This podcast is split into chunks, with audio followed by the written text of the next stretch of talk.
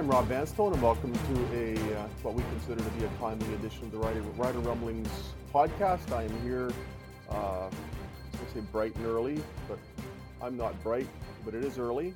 I didn't get much sleep last night, so I sound like like a mess. But I'm here uh, with Murray McCormick, who is going to have to save the day.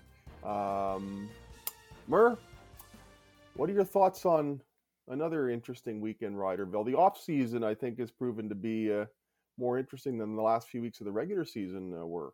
First, I'd like to point out that I spent a lot of time decorating my office for Christmas. As you can tell over my shoulder, that the room is ready to rock for Christmas.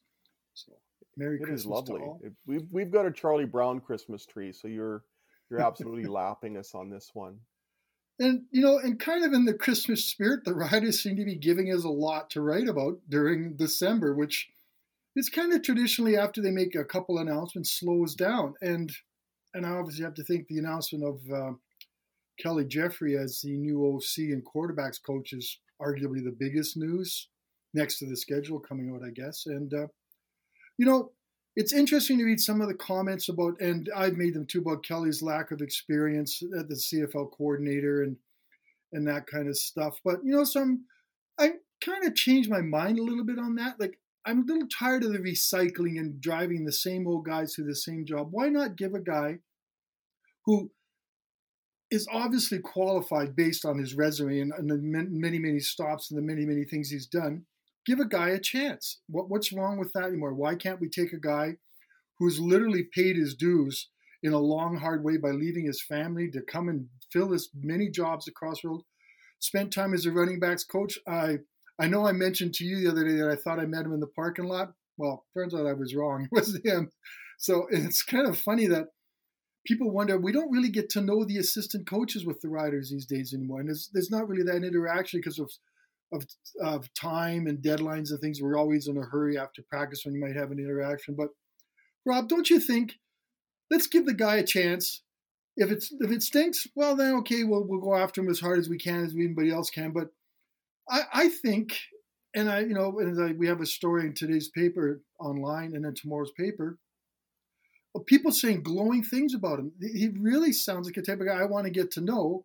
And know I'm kind of going on here, but he wanted to talk the other day. Like the, the uh, Zoom call was cut off after 30 minutes, but he would have talked for an hour. He's a guy that's willing to discuss what the offense is, his life, his philosophies and stuff. And it was really a, a breath of fresh air to have that kind of elongated talk. And he's kind of like Craig Dickinson a little bit away. He, he wants to talk with the media and he wants to deal with us. Now, come September and things aren't going well, he may not be running out to meet with the media. Everybody's but I, happy to talk when they're hired. yes, I know. But it, I let's was see. Let's see how happy they are to talk. Uh, we, we've also seen uh, how happy some people are to talk when they're six and twelve. It's a different scenario. that's true, true. I'm not I, saying that's going to happen, but uh, it's easy to win a press conference. Let's win some games. well, that's that's obviously the bottom line. And Craig feels that uh, Kelly is the guy that can help him win some games. He seems confident. It's it's they, they did, and Craig says, and we based on what we've seen on the internet and following on social media, it appears they did a pretty thorough search. People turned them down. That happens. People turn them down for interviews. That happens too. Does it say something about the team? I think it says something about a team when you're six and twelve and miss the playoffs, and you're looking for a job. You take a long look at that team before you make a commitment, or even say, "Am I going to waste my time going there for an interview?" So, I think they had to do a. They, I'm. Craig says he did a thorough search. Craig's never lied to us before, so I think he did that. It took a while to get Kelly in there. I think they probably could have released some of the angst and some of the concerns if they'd hired him quicker. But then the concerns would have been, well, why didn't you go longer? Why didn't you expand the search? So it's really a kind of a, a no-win situation for the Riders in hiring this new guy, whoever they got there. Would have been nice if they, had they got a name, but as I've said earlier, I'm all for giving the guy a chance, and maybe more of this can happen in the CFL with the salary cap that kind of reduces the salaries. I mean, you can bring more guys in at a you can't pay them all, but maybe it'll encourage more movement. But I mean, last time they looked for an offensive coordinator, it was an impulsive move. They hired Jason Moss shortly after they finished uh, first in the in the West Division, uh, and they didn't bring back Stephen McAdoo, and and that move was made very quickly after Jason Moss was let go in Edmonton. Um, that wasn't a thorough search at that time. They they targeted who they wanted, and that's who they got. If if Kelly Jeffrey was far and away their their number one choice, they could have done this six minutes after the regular season concluded, or after six minutes after they severed ties with Jason Moss. Uh, but give them this. At least they did do a thorough search this time because they didn't last time, and and uh, and uh, look how that ended up. They pretty much told us how they felt that worked out when they when they got rid of all but one offensive assistant coach uh, after last season. So, but that said, in the same calendar year, that being 2022, they extended the contract of Jason Moss, and then they told they told him he was uh, no longer the guy. So, uh, what does that tell you about the resolve uh, in, in the football operations department at, uh, at Mosaic Stadium? It wasn't.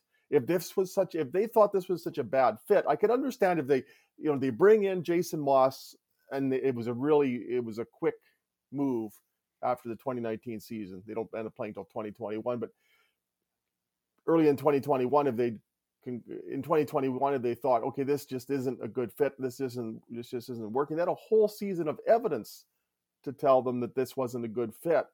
But they and the offense really wasn't that productive in 2021, but they extended the contract. And then after the 2022 season, they try to tell us it's it's not the right fit. But you had a whole season with Jason Moss and then you extended the contract. So honestly, the evaluations of the coaches here really make you have to make you wonder about the direction of this organization because they've they've extended and uh, ended the tenure of Jason Moss in the same calendar year of 2022. That's interesting. What what do you make of three offensive coordinators under in Craig's status time as well? it's uh, I mean he he inherited the first one. Yep. And the organization sort of inherited uh, Craig Dickinson and Jeremy O'Day when Chris left, Chris Jones left so abruptly in in 2019.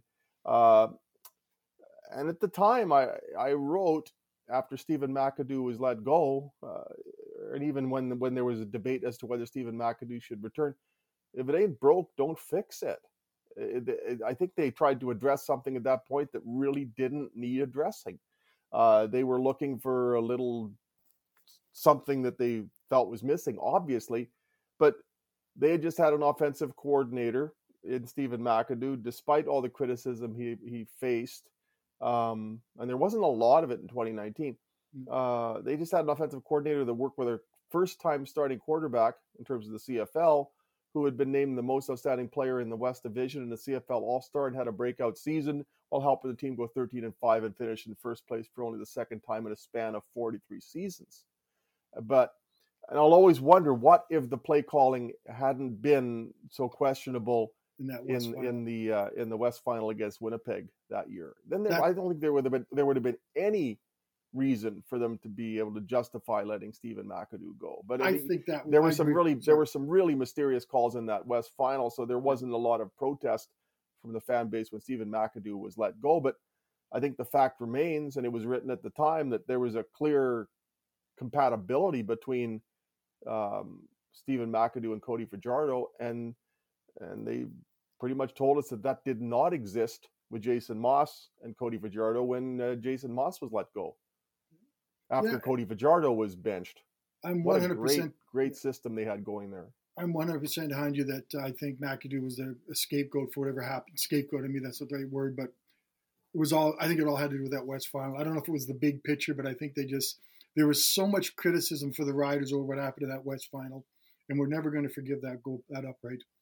That uh, for they, I don't know how they could come back with McAdoo, how they could have justified bringing him back, despite all of the the reasons why you said they should have brought him back. So I guess that West yeah. final was one of those things. Uh, you know, and I kind of, it's funny that I always got an impression. I think Cody got along better with Jason than we think, but I just by the end, I think it was more of a Craig Dickinson decision to get, you know, they had to, he was looking for a spark, which I still disagree with. The vet day is still going to go down as probably one of the quotes of the year, quotes of the year, quotes of my life, my life on the beat. Guy comes back from a bye week and gets a vet day. It still scratch my head. At some point, that was at some me. point, I mean, honestly, they tell us that Cody Fajardo uh, was taking a vet day, and then look how that turned out. And now they're and now they're talking about how they want to smooth things over with Cody, and that he's still part of the. He they're still considering him. And Kelly Jeffrey says something about. And I'm trying to remember the precise phrasing, but that they feel they can win a Grey Cup with with Cody Fajardo. Can we stop with this, please? And I'm not saying this disparagingly toward Cody Fajardo, um, but after what's the saying? Talk is cheap and money buys whiskey. With two games left in the regular season last year, facing a must win game against the Calgary Stampeders, and without a widespread public clamor for the Rough Riders to make a quarterbacking change. And there's been, it doesn't take much to spark a quarterback controversy around here and a, a lobby for the demotion of the starting quarterback. Yet at that time, there was virtually, there wasn't even a spark, to, to borrow their term, of a discussion about whether Cody Fajardo should be benched. Yet the Rough Riders went over and above, I think, what every anybody anticipated, and uh, and and in the face of logic, uh, decided that at that point that they were going to sit down Cody Fajardo in place of somebody who had never started a CFL game before, uh, with a must-win home game looming. So they can say all they want right now, but you cannot put that toothpaste back in the tube. You you you can say all the nice things you want about Cody Fajardo, but what what they did with two games left in the regular season yeah. trumps all. They cannot. Uh, I don't think they can. If they were to reverse course now and bring back Cody Fajardo, a I think that would be a tough sell, and I think that would make them look e- even more. Uh, what's the word I'm looking for? It would it would just look even sillier than it did with two weeks left in regular season when they when they made that move just right out of the blue. So can we please stop with this? I, I, I think I, I, have absolute endless admiration for Cody Fajardo, and uh, I think he, he, he, they shouldn't have handled it as they as they did. And I think there was there's every case there's a, there's a very compelling case to be made under different circumstances to bring Cody Fajardo back. You you rebuild the offensive line. You bring him some in, bring in some receivers who could actually run the 40 yard dash faster than you and I can. and maybe you tweak the scheme a little bit. That that would be that would be that would logically be a sound course of action. But with 2 weeks left in the regular season, they basically said we're done with Cody Fajardo. So how do you put that toothpaste back in the tube right now? You can't. Please stop trying to sell us this. It's just absolute nonsense. And let's. And I I need well, some blood pressure medication after that was a good one. I like that. Wait, had, honestly, can, can we just stop with this? But why did they show the guy some respect now? And this maybe release him, show him receipt, send him out there, send him out into the world of pending free agents, give him a little bit of a head start, give him a chance on selling himself, chance on maybe finding a job before the free agent window opens, and show him the respect that he's kind of well he, he kind of he didn't have a season that I think is going to draw the first tier free agent status. He didn't have that season. You Based on 2019, he was. But how many quarterbacks great. did in this league? I know it was a year? tough season for quarterback. Yeah. So, but I and, think and nobody had to play behind that offensive line except Cody Fajardo, Mason. Sixty-one. he was sacked. Was it? I think off top of my sixty-one of the seventy-seven sacks were against Cody. 60, no quarterback in Rider history has been sacked more times in a season than Cody Fajardo. And you think, okay, now there were lots, and of that, I don't know what percentage you want to say, we're on him. The Fajardian spinorama got a little tired, and people were expecting him to go to the left on that one. So that we got a little tired, but they were on him. They're on him for not making the passes, for not reading the play, not getting rid of the ball, happy feet and whatnot. But I'll tell you something, you and I would be running for our lives behind that offensive line, just like Cody was. So I think any quarterback is. So, well, I heard some NFL commentators earlier this season talk about how Joe Burrow of the Cincinnati Bengals, one time Rough Riders negotiation lister, um, was had happy feet in the pocket and that was was looking uneasy in the pocket. There was talk earlier this season, somebody named Tom Brady was uneasy in the pocket, according to some commentators. Uh, those are, you know, that's the greatest football player ever in the case of Tom Brady, and and someone who may put up numbers that remind us of Tom Brady over the course of a career the, with the way the with the way his career is unfolding in Joe Burrow. Uh, and each of those the last two Super Bowls, they both, uh, you know, uh, uh, one of them has been in the last two Super Bowls, and Tom Brady's been in about 43 of them. So honestly, again, you you fail to build a system that supports the quarterback. The behavior of the quarterback in the in the pocket is symptomatic of uh, of the lack of support that's been that is there, and then you blame the quarterback for for the, an outcome that was created by a system that uh, was clearly flawed. Hmm. Again, you're you, who's who wouldn't be shell shocked behind that offensive line? I just I just feel shell shocked listening to all this Cody Fajardo stuff and all these niceties now. Can we just dispense with this? Exactly. And, Actions speak louder than words. Yeah. But we're still going to have a podcast and speak and uh, and we're still going to talk about it because, of words. And there's virtually no action because we're just sitting here. Exactly. Um, maybe on a little bit of a happier note, Rob, they've re-signed Jamal Morrow, which is a pretty good note since I think we talked last. It's here's a guy you we were listening to on the Zoom call.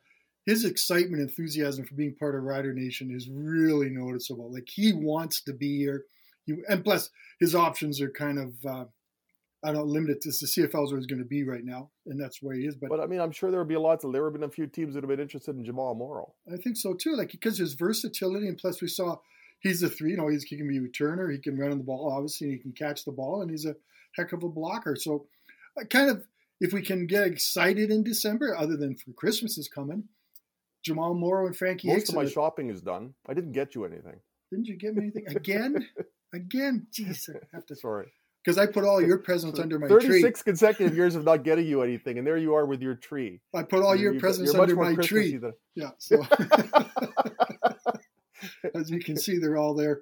Uh, we talk about. Can you at least get me a discount on the tree? Yeah, all the excitement about, and I, I'm kind of excited about a healthy Frankie Hickson and Jamal Morrow working together, and maybe seeing what Kelly Jeffrey can do to utilize them. Maybe they can take in strange thought, take the pressure off the receivers by having a running game, and take the pressure off the quarterback by having a or running committing game. to the running game. Or committing they had a running game when they when they really were serious about it. I don't even know if commitment's the right word. Just sort of be part, have it part of the offense after the first half because it seemed to be they would start off in the first quarter and a bit with running the games. I remember a number of games they ran Jamal Morrow quite a bit, and then the second half they just.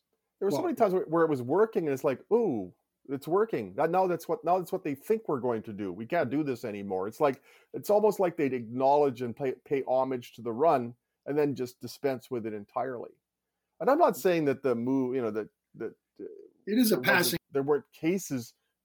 There wasn't a cause to question Jason Moss, but uh, honestly, I, I, think Jason Moss fell into the same category as Cody Fajardo, where there's no offensive line, there's a receiving core that uh, a lot uh, for some reason people think is is far better than it is.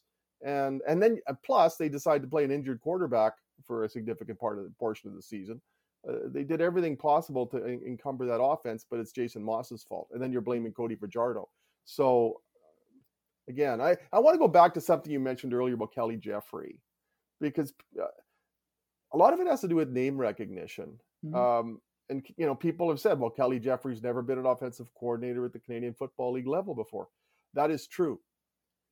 Had they hired Marc Mueller, that would also have been true. But would mm. there have been a word of complaint? No, because Marc Mueller's name is much more familiar, especially around Regina, given his ties to Ron Lancaster, is the fact that he was a star quarterback with the Sheldon Williams Spartans, U of R Rams, and is an amazing person. Everybody likes Marc Mueller, and they should. But Marc Mueller wouldn't have been any different than Kelly Jeffrey in that he had never been an offensive coordinator at the Canadian Football League level. I think there would have been a lot more. I think just people would have, by default, giving given Marc Mueller a chance. So let's give Kelly Jeffrey a chance. But more than anything, it's incumbent upon the Rough Riders to give Kelly Jeffrey a chance. Put some people around him that allow an offensive coordinator to actually uh, do some things. Yeah. Uh, if they just if, if their offense is reminiscent of what it was last season, it uh, it uh, it probably wouldn't matter if the second coming of Clark Shaughnessy is the offensive coordinator. Nothing's going to work. I think if you line up Marc Mueller's resume against what uh, Kelly Jeffrey's done, I think Mark Kelly it's quite on balance towards Kelly Jeffrey because he has the experience of college. But as you said, you know, Mark's Mark, got more experience in the Canadian Football League. Got more experience, exactly. But, but Mark is Mark is 33 it, years old. Kelly Jeffrey is 50, and and, yeah. and Kelly Jeffrey has been doing this since uh, 1994 yeah. at some level. Uh, Marc Mueller was born in 1989, yeah. uh, and I'm not.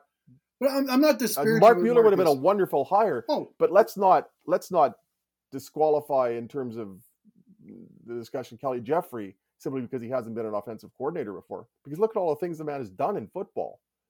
Uh, if they'd hired Marc Mueller, he would have been a wonderful hire.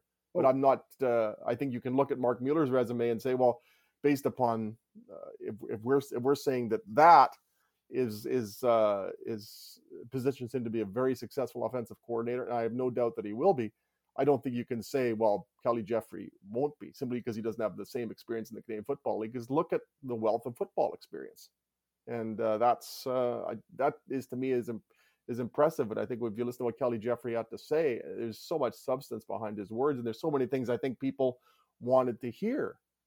Yeah. Uh, now let's see how it plays out uh, beginning June 11th. Rob, do you think they can go? And this is kind of with an inexperienced quarterback as their starter. And I'm not I'm not saying Mason Fine and uh, Jake Dolegala have earned that right, but can they go find someone in the list and say we're going to ride Lewis. this? Huh? Or You know, Levi Lewis. Can they can they go with a guy who doesn't have any experience and maybe off their neg list or they, who's been you know because they're just names and they they released 10, 10 neg list guys and I have to admit I've forgotten the names of the quarterbacks already.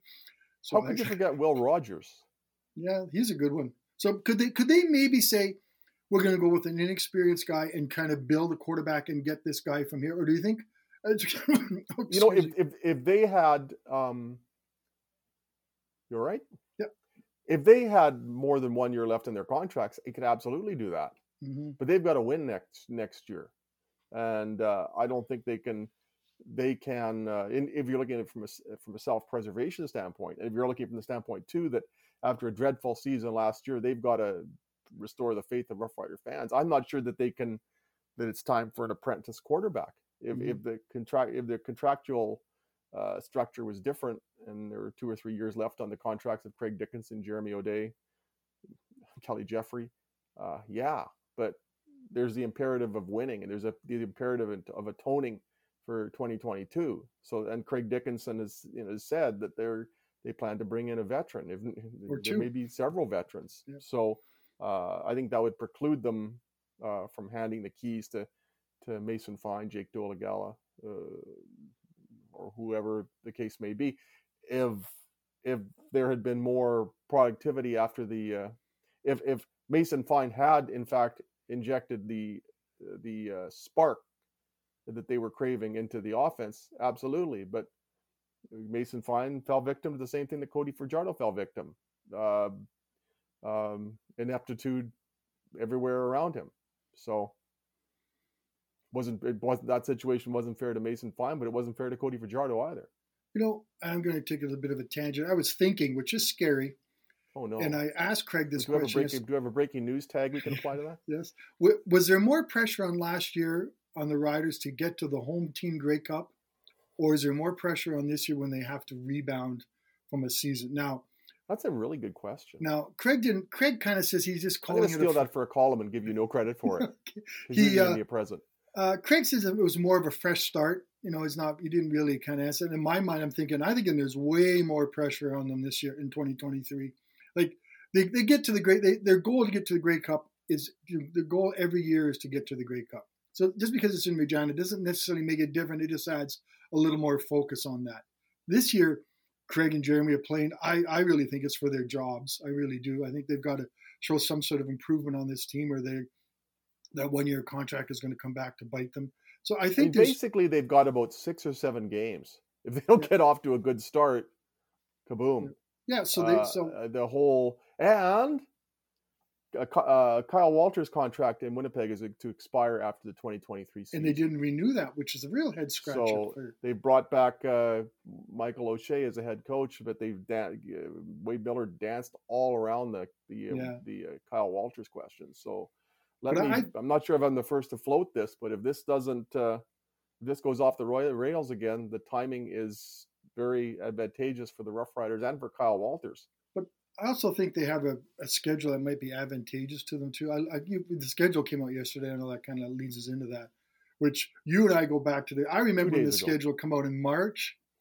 And, yeah, and I still tell this story. I remember my oldest daughter games was tomorrow night. Can you be here? Yeah, my oldest daughter was wanted, was getting married that summer. Once I can't remember the year uh, because it's I don't remember those things anyway. Oh, she'd better not watch this podcast. Oh, oh my goodness. So anyway, she wants you are there's nothing. there's not going to be any pre, there's going to be one fewer present than you thought under your mini tree after you could not remember that vital detail. I know. Anyway, I'm anyway, create some McCormick family discord here. Anyway, she wanted Sorry. to get because you have to. And when I learned, and I maybe things have changed a little bit in the ten years since we've been married or that plus, but you have to book halls. So to book halls in Saskatchewan summer, you have to do it early before COVID hit, and there was always this. So she wanted to book. So she took a chance in February and booked her hall in Pense. While the schedule still hasn't been out for six weeks, I get asked about the schedule regularly. When's the schedule coming out? Finally comes out in March, and all Megan could do, there's a rider game that day, an Edmonton game. I remember that, and so she, I missed a game. You're gonna miss a game for a wedding, obviously. But now December comes out, people can actually plan their lives. They can look at this schedule and go, yeah, and say, oh yeah, okay, now this is when the riders play the games and when they're going to go, and this is the bye weeks and this is that stuff. So, can we give kudos to? I think it's the second or maybe the third year. I They've can't- moved it up for a number of years now, but the last two years they've really mm-hmm. put that on fast forward. That's been tremendous. So that's that's kudos to the league and to the teams because it's. I bet it's not easy doing a schedule. Like you, even you throw Toronto in there, and you have you have other stadium issues, you have travel, you have expenses, and it takes. I think to get out the schedule, and unlike the All Star miss, they got it right on the first try, so that's a good thing that they have. and so it's so I think it's good to schedule, and you know some the schedule's a schedule. You got to play. They got to they got to schedule games. I I kind of like they've gone a little bit towards the NFL way of having consistent start times. For many years, we said on any given Wednesday, Thursday, Friday, Saturday, Sunday, the CFL would play. Now they've kind of just gone. They've gone a little more consistent with their schedules, with their times. And uh, you know, there's a couple of Sunday games in there that people are kind of grumbling about, but they're in the summer, so the kids are off. If you want to go there a Sunday game at five o'clock, you you have the next day off to recover. You can book your holidays on that. Uh, they don't have, and I'm judging off the top of my head, four or five games in the first the kickoff this season were home games, which I think were a killer in gaining momentum and also had something to do with the smaller crowds in the part of the summer. That it's just it was too much to ask people to go to four home games in five weeks, and I think they needed that. They needed to get rid of that. They got rid of the back to backs, except for the one traditional one against Winnipeg, which will always happen. And, uh, you know, I'm kind of, I was there in 08 when they had the uh, Saturday playoff games. I wasn't a big fan of it. I kind of like Sundays, but, you know, they've, they've got to get away from the competition of the NFL. And also, if people don't realize, they have to expand the time that they can prepare for a Grey Cup. Winning your semi, your final on a Sunday and having to be in the host city on Tuesday without no without really being able to plan, but you do. Really- everybody wants tickets, and Yeah. you can't make uh, So- you can't make plans until you know if you're in the Grey Cup or not. So now you give them an extra day, and that that and that, uh, I wish Yeah. I could take credit for that. That was Ryan Dinwiddie who pointed that out. That get the extra day is huge. You get to go home. You get to celebrate a little bit. Not quite got crazy like the baseball team celebrate when every time they get to a different level, but you celebrate. Yay, we're So- going to the wild card. Exactly. Yay, pop the cork. So Sunday they get the Sunday to sort of you know relax, pack and do stuff. Monday they're kind of no it's a day one, what not day one, but they get and come on the Tuesday and it's more of a, a normal week, which I think you know may lead to better games or not, but it makes makes life easier for the teams and whatnot. So I kind of like that and leave the Grey Cup on Sunday. You can't change the Grey Cup from Sunday. If I, that happens, I don't know. It may happen because they never listen to me anyway. I, what I does what does this do to Canadian university football though? Does that overshadow some Canadian university playoff games? yeah, Is, think is, it's is enough this scheduling arrangement compatible uh, with uh, what's it, No. is a showcase time for supposedly their feeder system? Well, I, I, I kind of wonder why the CFL doesn't isn't the last game of the football season. You know why the U Sports teams aren't their schedule isn't bumped up to be the so we get the Grey Cup because it's interesting to have the Vanier Cups after They, the, the, the Sports teams unavoidably have a late start. yeah, because of school and stuff Uh, like that. you know, so th- that's that That's a good point, but I think this- into a corner. I think the CFL is more focused on what the NFL monster does to it on Sundays, and they're trying to get away from that, except in the summer. But in the summer, there's no NFL games when on this Sunday, so I And think they've got you know they've got three Sunday games this year, Sunday home games, a third of which is the Labor Day game. So uh, I'm not opposed to a couple of Sunday games and during uh, during the summer. Just uh, I I I I'm a connoisseur of football. That makes me sound too refined. I love football. Um, I don't want to have to choose.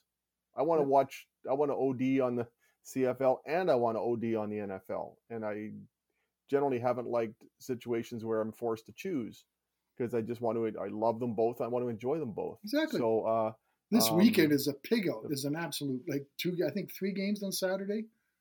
Yeah, it's. Uh, and then I, I don't anticipate getting a ton of exercise this week, and but uh, and then the, the, Pats are at home to Saskatoon on Saturday too at 7 p.m. Mm-hmm. So um, uh, yeah, I just I the one thing that bugs me with the schedule or schedule um, is that every team doesn't play in every uh, every stadium. Exactly. Uh, I don't know why in a nine-team league you can't see every team.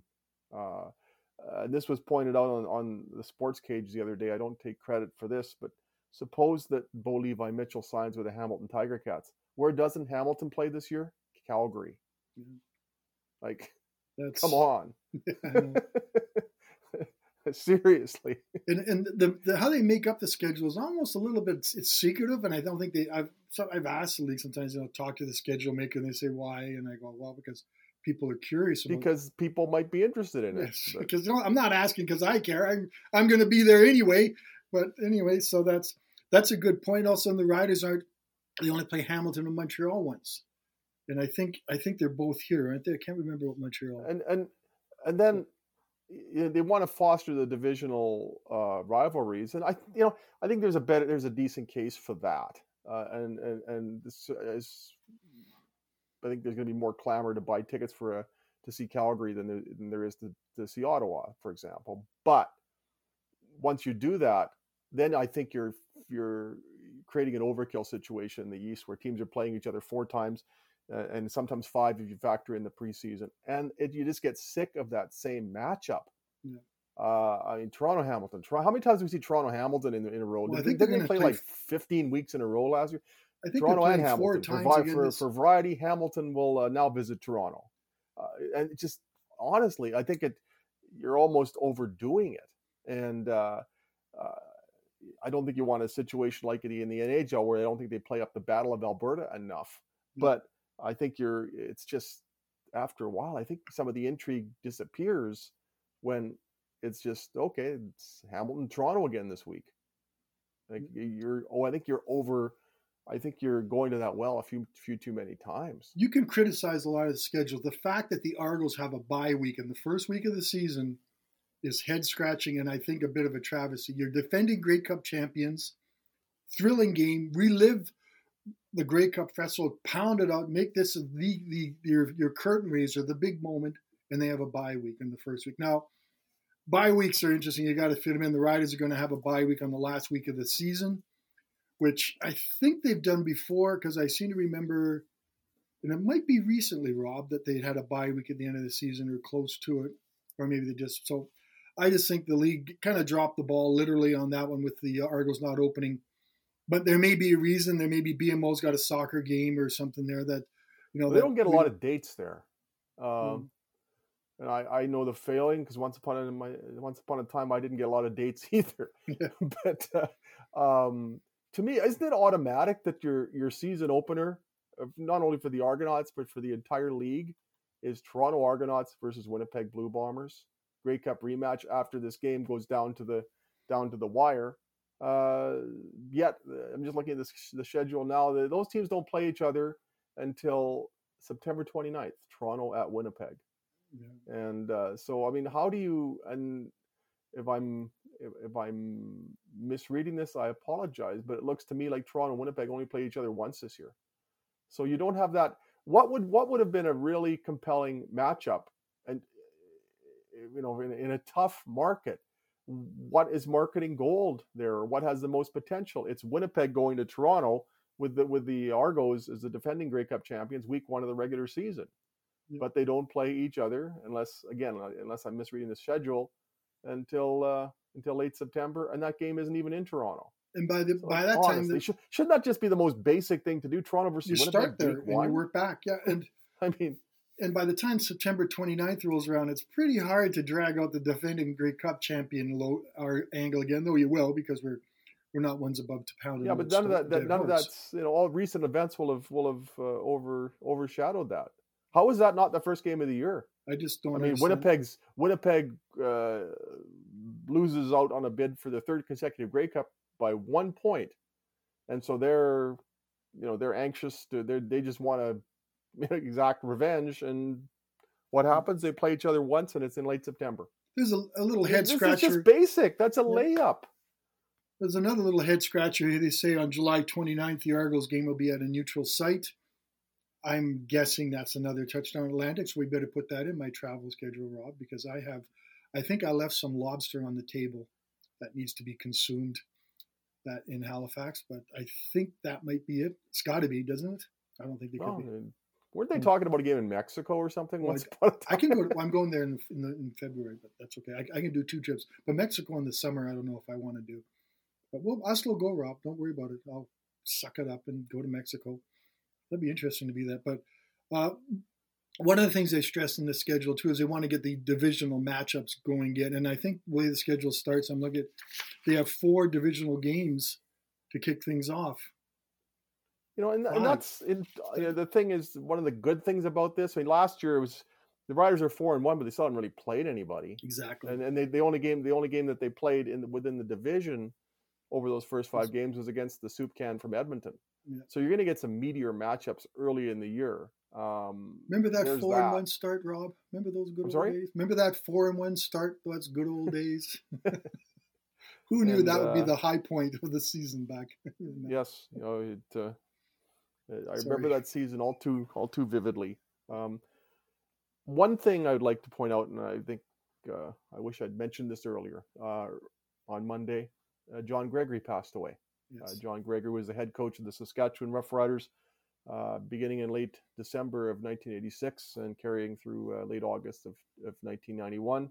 Um, and he coached the Roughriders to a, a victory in the greatest Grey Cup game I've ever seen, 1989. The year before, he was named the CFL's Coach of the Year after uh, the Roughriders went eight, went in 11 and seven after missing the playoffs for 11 years in a row.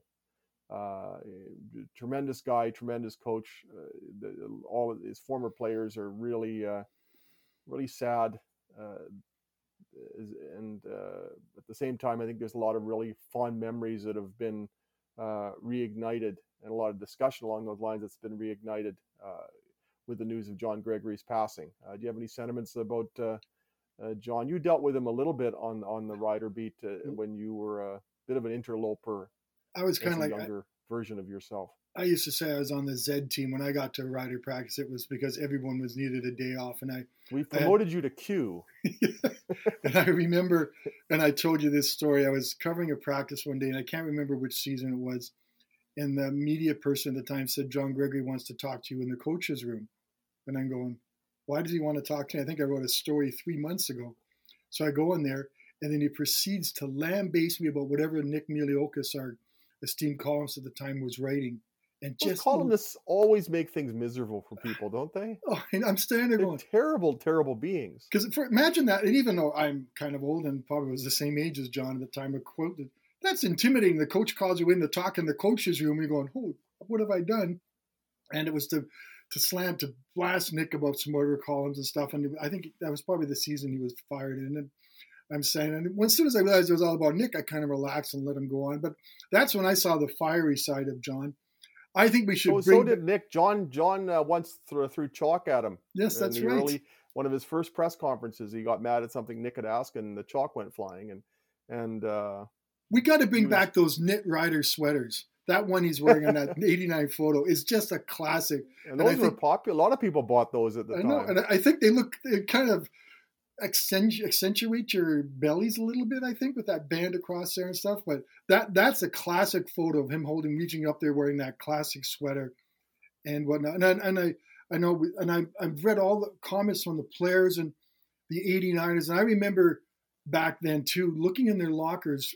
Would not you're not supposed to do that. I didn't realize at the time. And seeing this '89 moment, uh, motivational stuff and asking about it and getting quite a bit of crap from the players that this was a secretly thing. But give John credit for being ahead of his time with the psychologist, getting most of the team to buy. There's some guys that didn't buy into that, into the 89ers and the rings on the tape there rings were on some people fingers. that worked for, and as Jeff Fairholm said the other day uh, at CKRM, uh, one person that really worked for was John Gregory. Yeah. because it calmed him down, and uh, and uh, that was a real uh, key component of that. And John Gregory, you look at what they did during the '89 season, and there's actually a few parallels to to to in terms of things that happened this past year. And I think it's almost instructive to look at how John Gregory handled some things compared to uh, the way things unfolded this year. I mean, they, they their season hit rock bottom. Uh, the Rough Riders, I think, well, there were several uh, several valleys, but Yeah. you talk about the Garrett Marino situation. They had a situation in '89 where uh, there was a dispute between the organization and James Curry. James Curry was a disgruntled player. It was late in the year, and he was he had 16 sacks at the time, and but they decided that uh, James Curry was not going to uh, be part of their team moving forward. They went into the playoffs without him, even though he was having a tremendous year. And I think that was a situation where they they put the team ahead of the individual. Uh, with the way the Garrett Marino situation was handling handled earlier this year, the team was put a, the individual was put ahead of the team. Uh, they they were able to regroup after that devastating loss to the BC Lions, where Glen Suitor hit David Williams early. Yeah. Was called for pass Early, interference. early, and the. Lions ended up winning miraculously on the final day of September in 1989. Uh, they were able to rally after some devastating losses, whereas this team, once it, it once it encountered some adversity, it just crumbled. In '89, they were able to overcome injuries. They had Jeff Treflin, who I think was like five foot eight, five foot nine, 170 pounds. They had him playing linebacker at one point. Uh, their receiving core was so decimated that Jeff Bentrim, a backup quarterback, was starting at slot back and was even returning kickoffs. Uh, Rob Bresciani, a reserve receiver, one memorable day in, in Calgary, had five receptions for almost 200 yards. James Ellingson made huge plays uh, when when Ray Elgaard was hurt, when when Jeff Fairholm was hurt. Uh, they were able to overcome a spate of injuries, and uh, and um, this this Rough Rider team just kept using them as a crutch. Uh, the core, but now their their talent base was considerably better too. Uh, but they made the right call at the right time with the quarterbacking. When Tom Burgess had a hot start that year, cooled off, and uh, John Gregory made a switch to Kent Austin during a game in Toronto, and Kent got on a roll and basically kept going. Uh, but when uh, when Tom Burgess was needed late in the West in the in the West Final after Kent Austin was hurt in the second quarter, Burgess came off the bench and and threw a couple of touchdown passes. So going into the Grey Cup week, there was a lot of debate: Kent Austin or Tom Burgess. Now we'll never know how Tom Burgess would have done against uh, Hamilton in the Grey Cup. He'd thrown five touchdown passes in, against them in a game earlier that year, but the wisdom of, of John Gregory was validated when Kent Austin uh, threw for 474 yards and three touchdowns. And then the next year, Tom Burgess won a Grey Cup in, in Winnipeg. Yeah. So, uh, but uh, there were a lot of difficult situations that year that uh, John Gregory faced. It wasn't a joyride by any stretch of the imagination. It was a nine and nine team that faced a lot of adversity, and John Gregory found ways for them to dig themselves out of holes time and time again. Can you imagine? Not by himself, but but uh, as the as the leader of the on-field operation, John Gregory came through time and again for the '89 team. Can you imagine? Like, and it, Suitor did get skewered pretty badly for what happened against the BC Lions. Now it would be multiplied by that. But I still remember Glenn John telling him to own it. You know, go out there, deal with the media, deal with all the criticism, deal with everything that brought on there. And it, I like to think it changed uh, Glen Suitor's career. It led him on another path, and it also showed how John was sensitive to what the players' feelings were like, and not just you know, as another coach said, "What an idiot! Why why did he do that? He's a better player than that." But And it was all about accountability, which Yeah. is something that was also lacking from the Yeah. from the tw- 2022 Rough Riders. there was leaders Glenn in that. Suitor went on. CKRM's open line show on the Monday night. On the that game was played on a Saturday. Glen Suitor went on, I think what was called then Sportsline on uh, CKRM and, and took calls. Yeah. And uh, just dealt with it head on. And you know what? Then it just wasn't. It just wasn't an issue because they dealt with it right away. Yeah. The way the the emphatic manner in which the Rough Riders under Al Ford and, and John Gregory dealt with that situation, uh, Glenn Glen Suitor went from being someone that the fans were just piling on toward to I think by the end of that call-in phone-in show on Monday being a sympathetic character, and that's because he dealt with it head on. Not only after the game when he sat there and took every question from every question. anybody who asked, but then going on on on and that and then it was part of John Gregory's suggestion to go on the radio show on on Monday and deal with it. Then and they just it, it just wasn't an issue after that. Now, how often did the 2022 Rough Riders allow things to fester? Yep. Under John Gregory and Al Ford, the the Rough Riders in '89 when they had adversity dealt with it emphatically and quickly, and it was over with. Great coach. And- oh, sorry. And then at the end of the year, uh, who played the game of his life in the West Final against Edmonton? Glen Suitor had an interception and blitzed Tracy Ham uh, all day. And then in the Grey Cup, who had the Rough Riders' only interception? Glen Suitor. Who pinned the ball for the game-winning field goal? Glen Suitor. Who was the last person to touch the ball in that Grey Cup game after the Argo- after the Tiger Cats fielded a kickoff and Steve Jackson punted it back? Uh, Glen Suitor, as he caught the ball and ran out of bounds, out of bounds with his arms in the air. So how perfect was that? But a lot of that's a testament to John Gregory and the Rough Riders organization and how well they handled a situation that could have been so destructive because that was a loss. Suddenly they're four and five. Yeah. After a four and one start. so there you go. Anyway, Rob, I think We'll we're miss John Gregory, a tremendous man, someone who's involved in football for nearly 70 years. in, And uh, I, I every I didn't have a lot of dealings with him when he was a coach in Saskatchewan. I did a few more times. Other were uh, subsequent to that, I wrote a book about the '89 team, and he was very gracious with his time. And everybody uh, uh, that I spoke to, uh, you're not going to have you're not going to be universally beloved as a head coach, but he is as beloved as a head coach can be, and uh, and uh, just a tremendous man, and hard to believe it. You know, you just you don't you remember I remember John Gregory being hired. It's hard to believe we're sitting here now talking about uh, about uh, his passing. Time goes far too quickly. exactly. But Man, did he leave a legacy not only with the Rough Riders but south of the border, His Iowa arena football. Barnstormers, league. Arena Football, uh, and Kurt Warner was his quarterback in Arena Football. Yeah, that's quite a legacy. Well, Rob, I have to go do some errands. You have life to do. Yeah. I, I have to uh, finish my four-part series on Connor Bedard, which It's is going to run in the, in the leader post. Uh, starts next week. I think it's. I got it starts next week. Tuesday, Um, Wednesday, Thursday, Friday. and- must and, read uh, stuff. Uh, you know, read it online. Buy a paper because you may want to save these ones because I think uh, I think he's going to have a pretty good career, and that might be a nice little uh, uh, item to save and keep in your keep on your desk when you watch it. Uh, when Connor Bedard was was with the Regina Pats and was this incredible kid. I'm I'm going to toot your horn a little bit. I love all the all the different people and all the different voices you have talking about it, and and Connor Bedard. What a what a what an incredible young man. It'll be too sad once he gets in the NFL, NHL, and then he's gets end up being the the cooker cutter quotes that seem to come out of players once they reach that level. But what a what a remarkable young man, and uh, looking forward to him coming back to play for the Pats after the World Juniors, which will probably be early January. He might be back for the for the January sixth game against Seattle, but more likely for the January eighth home game. The World Juniors concludes January fifth. I just so, got, uh, I'm going to throw this at you, Drew. Like you got to talk extensively with Connor. Like how did, how did that go? What was your feeling when you were talking? Because it's such a wide variety of topics that you're doing with him. We actually spoke twice. I, I talked to him at the start, and then uh, uh, talked to a lot of other people who were pretty instrumental in his life and his hockey career, and then had some more questions I wanted to ask. So I kept pestering him. Uh, uh, tremendous. I, I got I've gotten to know his parents, uh, Tom and Melanie, uh, pretty well throughout this process, and and you can understand why Connor Bedard is a, such a tremendous young man when you look at the the family background. Not only uh, Tom and Melanie, but his sister Maddie. And uh, you talk about the you know we've talked a lot about foundation in this in this podcast. Well, the, the foundation that was established for Connor Bedard was so conducive to the success that he's had, and and uh, yeah, he was he had some he had some he was born with a lot of ability, a lot of talent, but it's what he did with that and the diligence with uh, which he uh, uh, has pursued a hockey career that allowed him to go from being a good hockey player to someone who's already talked about as the next Connor Connor McDavid. But you can you can really understand why once you dig into this story, and I hope that the series on him uh, gives people a little bit bit better understanding as to how someone uh, becomes this tremendous, not only as a hockey player but as a young man.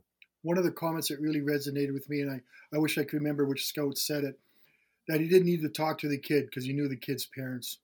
Yeah, Like- Dan Dan Marr, he's the uh, What a- what a- the director a of NHL statement. Central Scouting. yeah, he's yeah he says I haven't met the kid, but you know I I've I've said I've I've met the parents, but I've met the kid, so he just pretty much tells you how well he was raised, and uh, yeah, it was a fun one to do, and I hope people uh, I hope people enjoy it when it uh, comes out next week. Uh, my project for the rest of this day is to finish the Connor Bedard series, just with a couple of commas that I need to move around. So right. there, we even got some junior. Speaking of commas, let's slam a period on the end of this one. Very. That's a, that's the best. Uh, that's the best transition we've had all year. If you enjoy the podcast, please leave a review and a five star rating, six or seven if you want. It helps us grow the podcast. Uh, you can you can subscribe to the show on Apple Podcasts, Google Podcasts, Spotify, Stitcher, or wherever you get your podcasts. Um, you can find uh, me on Twitter at, at Rob Vanstone. Murray's at Murray LP. And uh, we will uh, do another podcast during the off season. We don't really have a set schedule, set schedule or schedule. Uh, we do it. We do these things as events dictate. So next time there's big news in Riderville, we will reconvene uh, with our producer Creedon Martell and do a podcast. In the event that nothing big happens before December 25th, I'd like to uh, take this opportunity to thank everybody for uh, spending time with us this year, uh, whether you're reading us or watching us or listening to us. And I wish everybody the, all the best over Christmas and a happy New Year. And that includes uh, uh, you and your little treamer. Uh, I, I hope you and your your family have a great Christmas. I'm looking forward to having many presents under my little tree and sort of gathering the whole family around it and all celebrating my little Christmas tree. Merry Christmas to you, Rob. Merry Christmas to all our readers and listeners. And uh, let's do this all again in 2023. It's going to be a fascinating off season, that's for sure. It is a fascinating off season. I remember when it was ni- like it turned 1970. It's like, wow, how is it 1970 already? now it's 2023. Exactly. Uh, for Murray McCormick, and uh, who's older than me, I'm Rob Vanstone. and we will do this again soon, probably in 2023.